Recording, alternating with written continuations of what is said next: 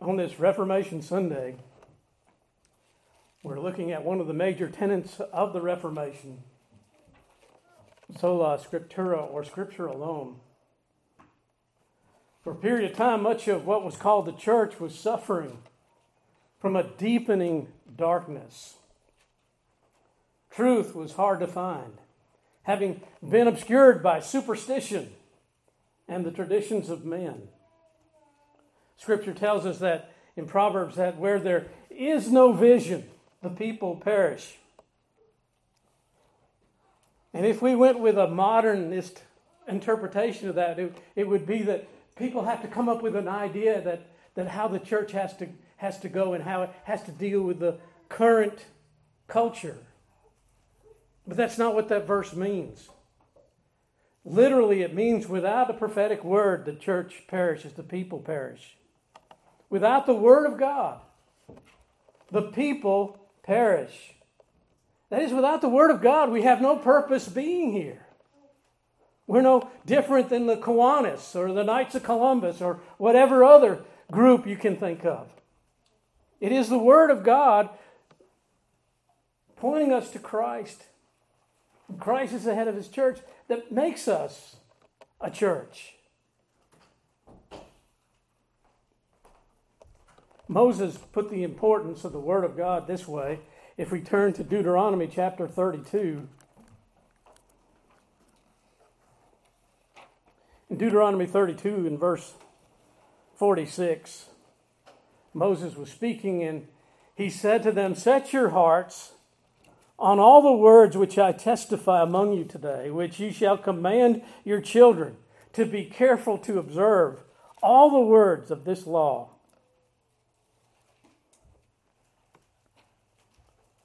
For it is not a futile thing for you, because it is your life. And by this word you shall prolong your days in the land which you cross over the Jordan to possess. What a statement that is made. It's not a futile thing, he says. It's not an empty thing. It is not a vain thing. It's not an empty word. He says, because it is your life. Your life. This law, all the word of God that they possessed, this is what he was speaking of. It's your very life, and by it you will prolong your days. You shall live. We can't begin to calculate how much death happened in Israel from their setting aside the word of God. Now, another well-known passage would be in the New Testament, 2 Timothy chapter 3 and verse 16.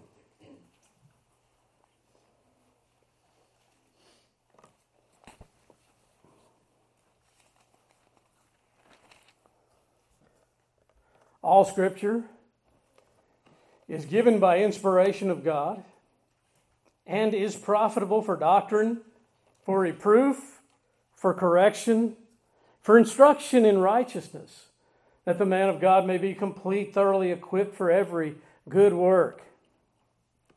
What a statement. All Scripture is given by inspiration of God. We know that word inspiration means it is God-breathed. What happened to man when God breathed into him? He came to life. That means the Word of God is alive. It's God breathed. It's inspired by Him. That's why the writer of Hebrews can say that the Word of God is alive and lively and lives. It's like any sharp two-edged sword. It's the living Word. It's not dead. I know we have a generation of people that are coming up and saying, well, we don't trust it. It's just like any other religious writing. No, it's not. No one has ever been saved by reading the Quran or any of the other books. It is only through Scripture, this Scripture, that salvation can be known. All Scripture is God-breathed. It is. And also means, too, that, okay, God is its author. And what do we know about God? He never changes. He never changes. So many other books out there that we can get some knowledge from are in their multiple editions. 16th edition, 17th edition. Why? Because things changed and they had to accommodate those changes and they learned maybe something that they didn't know before. But when it comes to the Word of God, as we read in the Psalms, forever, O Lord, thy word is settled in heaven. That's a great thing to know, that there's not going to be a second edition. That we already know that God has said if anybody adds on to this word, they will be cursed. And if anyone detracts from it or takes away from it, there will be a curse. All Scripture given by inspiration of God and is profitable for doctrine, for reproof, for correction, for instruction in righteousness. In our own confession of faith, in chapter 1, in paragraph 1, the Holy Scripture is the only sufficient, certain, and infallible rule of all saving knowledge and faith and obedience. The importance has been downplayed, this importance that we're speaking of, and in some cases misunderstood. For hundreds of years, beginning around 700 AD, and continuing into 12 and 1300, this idea was almost completely lost. But it was part of the beauty of the Protestant Reformation, and one of the five solas of the Protestant Reformation that we were talking about in Sunday school this morning, Sola Scriptura, Scripture alone, was one of those things that came forth and was the bright light shining through all that darkness. It was during the Dark Ages that Roman Catholicism had set aside the importance of Scripture, had relegated it to only 1/3 of the church's authority. And so we see then, it's first of all about the proper place or authority of Scripture, the church's only source of truth for its doctrine. We see every day people talking about this and that, about things that they say are true and things that they say are false. We are often told that we need to change the way that we look at things. We're constantly berated with the idea that old ways are bad ways and everything new is good.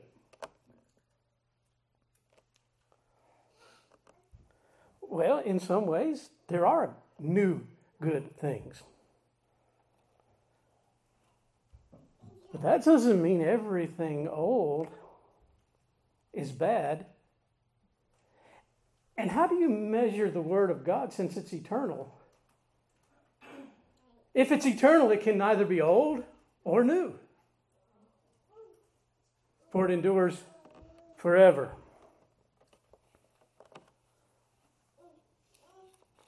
I think it's Oprah Winfrey has a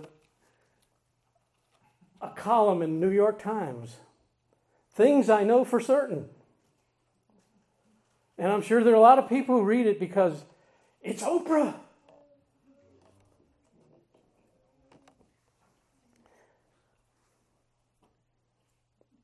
And there's a question that often comes up, especially about our confession of faith.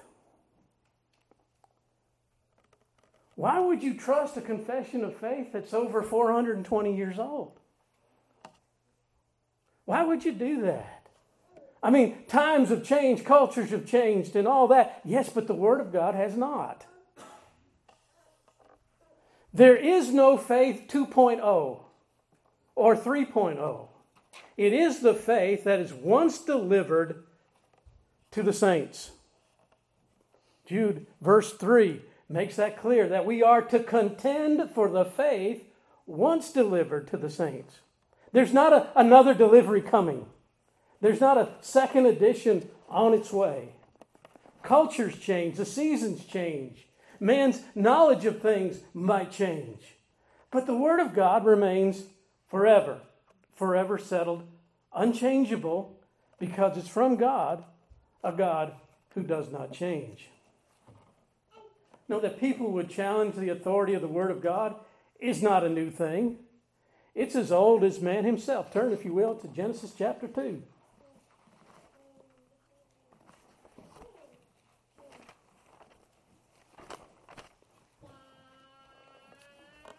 Genesis chapter 2 and verse 16. And the Lord God commanded the man, saying, of every tree of the garden you may freely eat, but of the tree of the knowledge of good and evil you shall not eat. For in the day that you eat of it, you shall surely die. God's word, God's command. If we turn over to chapter 3 and verse 4,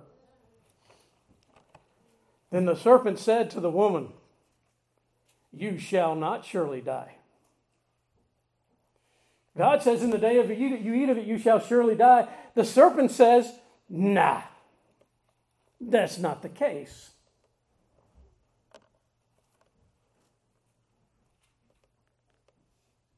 Here we have the Word of God not only being brought into question, but flatly refuted. What should they do? Should they think of it epistemologically or ontologically or philosophically? What were they to do?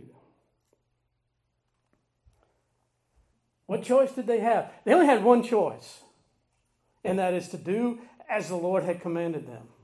Follow the authority of the Word of God. But they didn't do it, and for in so doing they released a world of sorrow to all generations.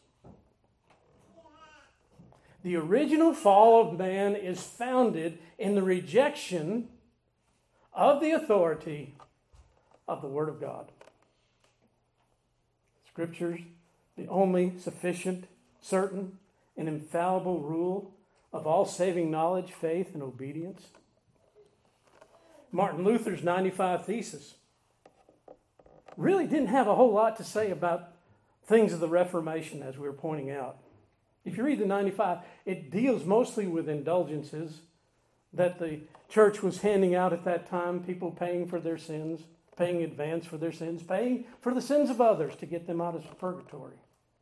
That man-made doctrine and that idea that could not save anybody. Nobody can be saved by how much they donate. It helped the Roman Catholic building plans, yes. It helped them build their cathedrals, yes. But no one was saved through it. In fact, people were further condemned. Remember when Simon Magus said to the apostles, tell me about this Holy Spirit thing you got going on. That's pretty neat. How do I buy the Spirit? I can do the miracles and stuff that y'all are doing. How much is the Holy Spirit going for right now?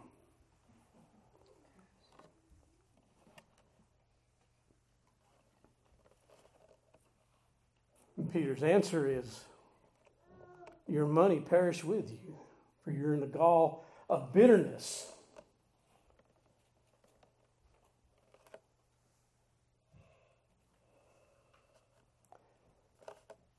This man-made doctrine, these ideas,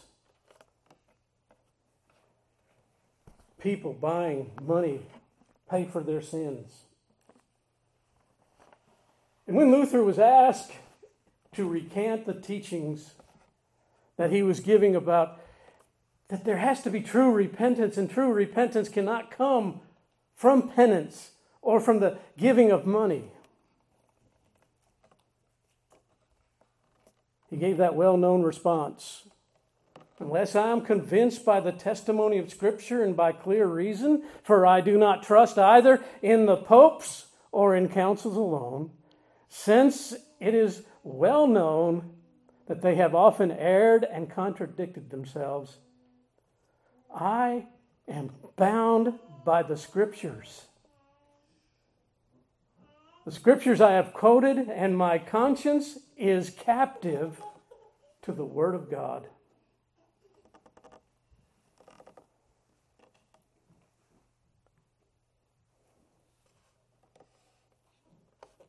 Now, from the 95 Thesis, you understand that coming out of and underneath it was the idea of how was a man to be right before God? How could he have a right standing before God? How could he be seen as righteous before God? It wasn't by the paying of indulgences. It wasn't by the penance and reciting this and that and the other thing, or crawling on your knees up a flight of stairs or anything like that. It was by faith alone in Christ alone. Now, there's been confusion and there have been misapplications about this teaching. First, some have said that only the Bible has truth. That's the only book that has truth. Well, that's kind of wrong-headed. There are plenty of books with truth in them. Some history books, math books, geography books. There are books that have moral truths in them.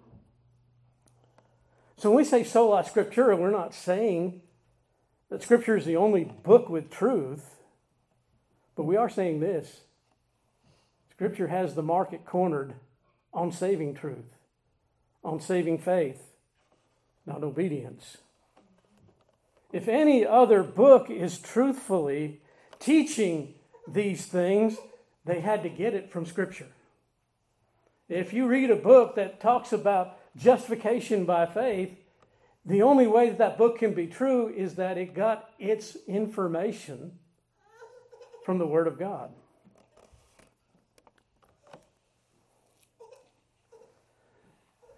Secondly, it's not saying the Bible covers every single area of truth. When I had my surgery last month, I did not expect, if I was awake during that surgery, which I'm glad I wasn't,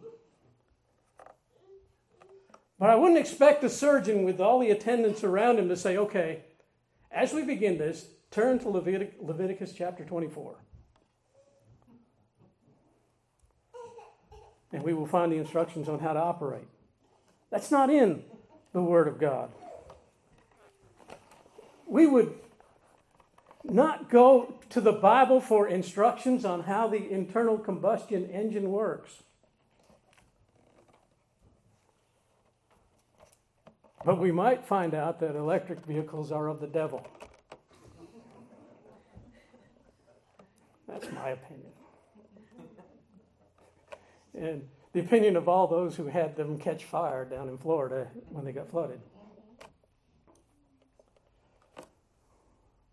The third thing that we're not saying the Bible is the only place that we can gain knowledge. We can learn from experience. We can learn from the created world around us. We are, by God's grace and creation, reasonable creatures for the most part.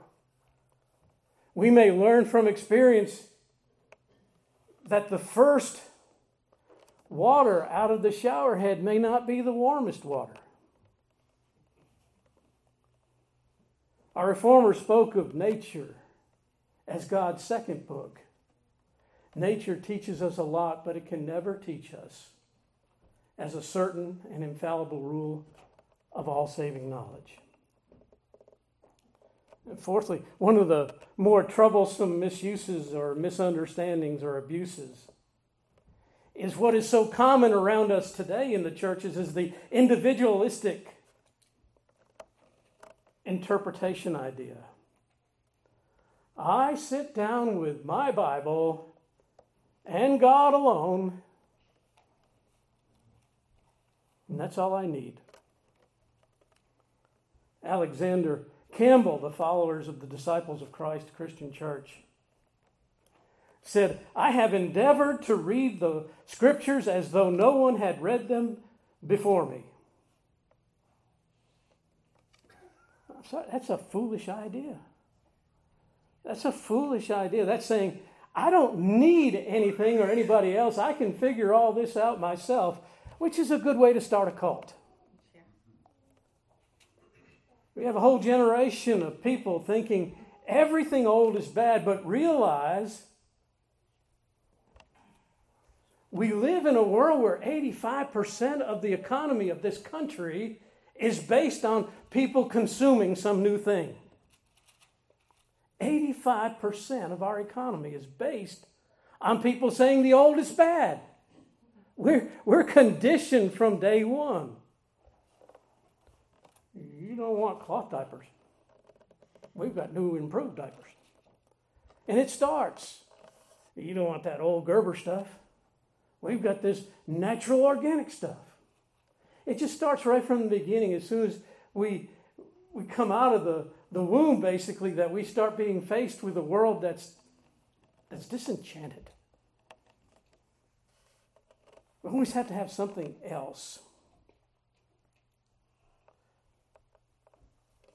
We are constantly told how new ideas are better than old ideas. And somehow, this distrust of old things has seemed to infect the churches. But it is so wrong-headed.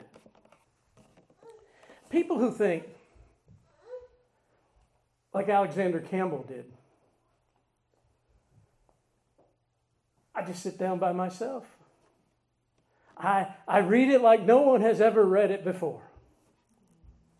Like I'm the first to be reading it. This kind of mindset is like all of a sudden, boom, the Bible fell from the sky into his hands.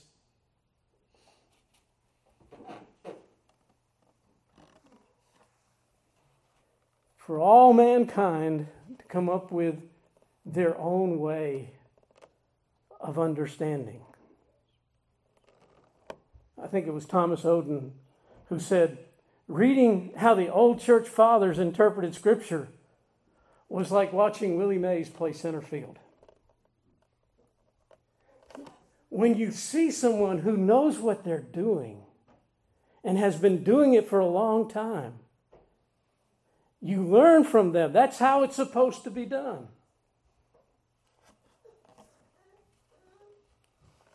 We do better by going back in the church than we do going forward. The faith that was once delivered is the same faith today. We read it as it has been historically taught. Nothing has changed from the apostles to today. The faith was once delivered. There's not a shipment of new faith coming for each generation. This individualistic autonomy that seems so much, that the individual by himself, autonomously away from everything else, believes by himself, it leaves wide open the door for wrong-headed conclusions about what Scripture means. It's no longer the authority of Scripture, but the authority of the individual. And like I said, every cult in the world began this way. The Reformers didn't break with the past, they returned to it. That's why it's called the Reformation, reformation. Coming back to the way things were in the beginning.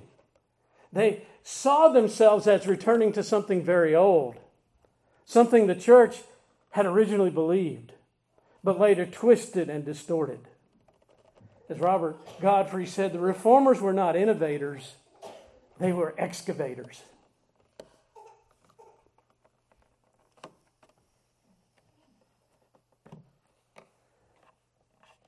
We proclaim the same thing when we say we believe in one apostolic church. That church is built on the foundation of the apostles with Jesus Christ as the chief cornerstone. You see, how can we know truth without comparing it? I would not hesitate to say that over 60% of what is considered Christianity today would have been on trial for heresy in the first century and second century. And this is why we have Reformation Sundays, to remind us. The church needs to shed the modern incapacity to accept with gratitude what has come before it and what has done on its behalf. Get over itself. We need to be thankful, full of gratitude for these who took and went against the established order that had gone so far wrong, that had added line after line and law after law of things on top of the Word of God that were never meant to be. And like that optimistic boy who, when he walked in front of the horse stall, saw someone said to him, "Can't be much there." And he looked inside that stall and he said, "With all that manure, there's got to be a pony under there."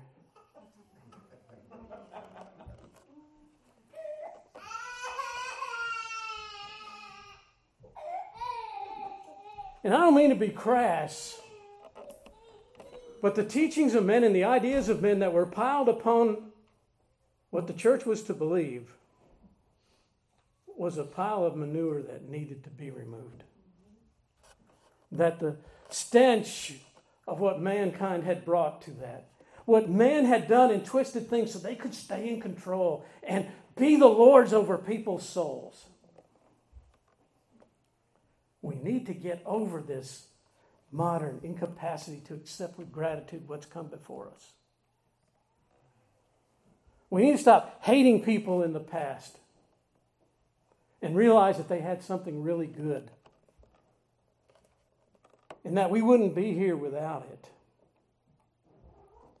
There's much has been done on our behalf, and much that we have to think about for the next generation, the importance of the things that we preserve for them. For it will always be one truth, only one sufficient, certain, and infallible rule of all saving knowledge, of faith and obedience, which is necessary for salvation. Jesus said this. He said, "All the words that I have spoken to you are spirit and life." And in that same chapter, in John chapter 6, when Jesus said to the rest of the apostles, the disciples, "Will you also go away?" And they said, "Lord, to whom shall we go? Thou hast the words of eternal life." It's from Scripture that we learn that there is no other name under heaven by which we must be saved. It is from Scripture that we learn the just shall live by faith, faith alone, in Christ alone. And we today stand on the same ground as those who were the reformers and say that salvation is by grace alone, through faith alone, in Christ alone, to the glory of God alone. Let's stand together for prayer.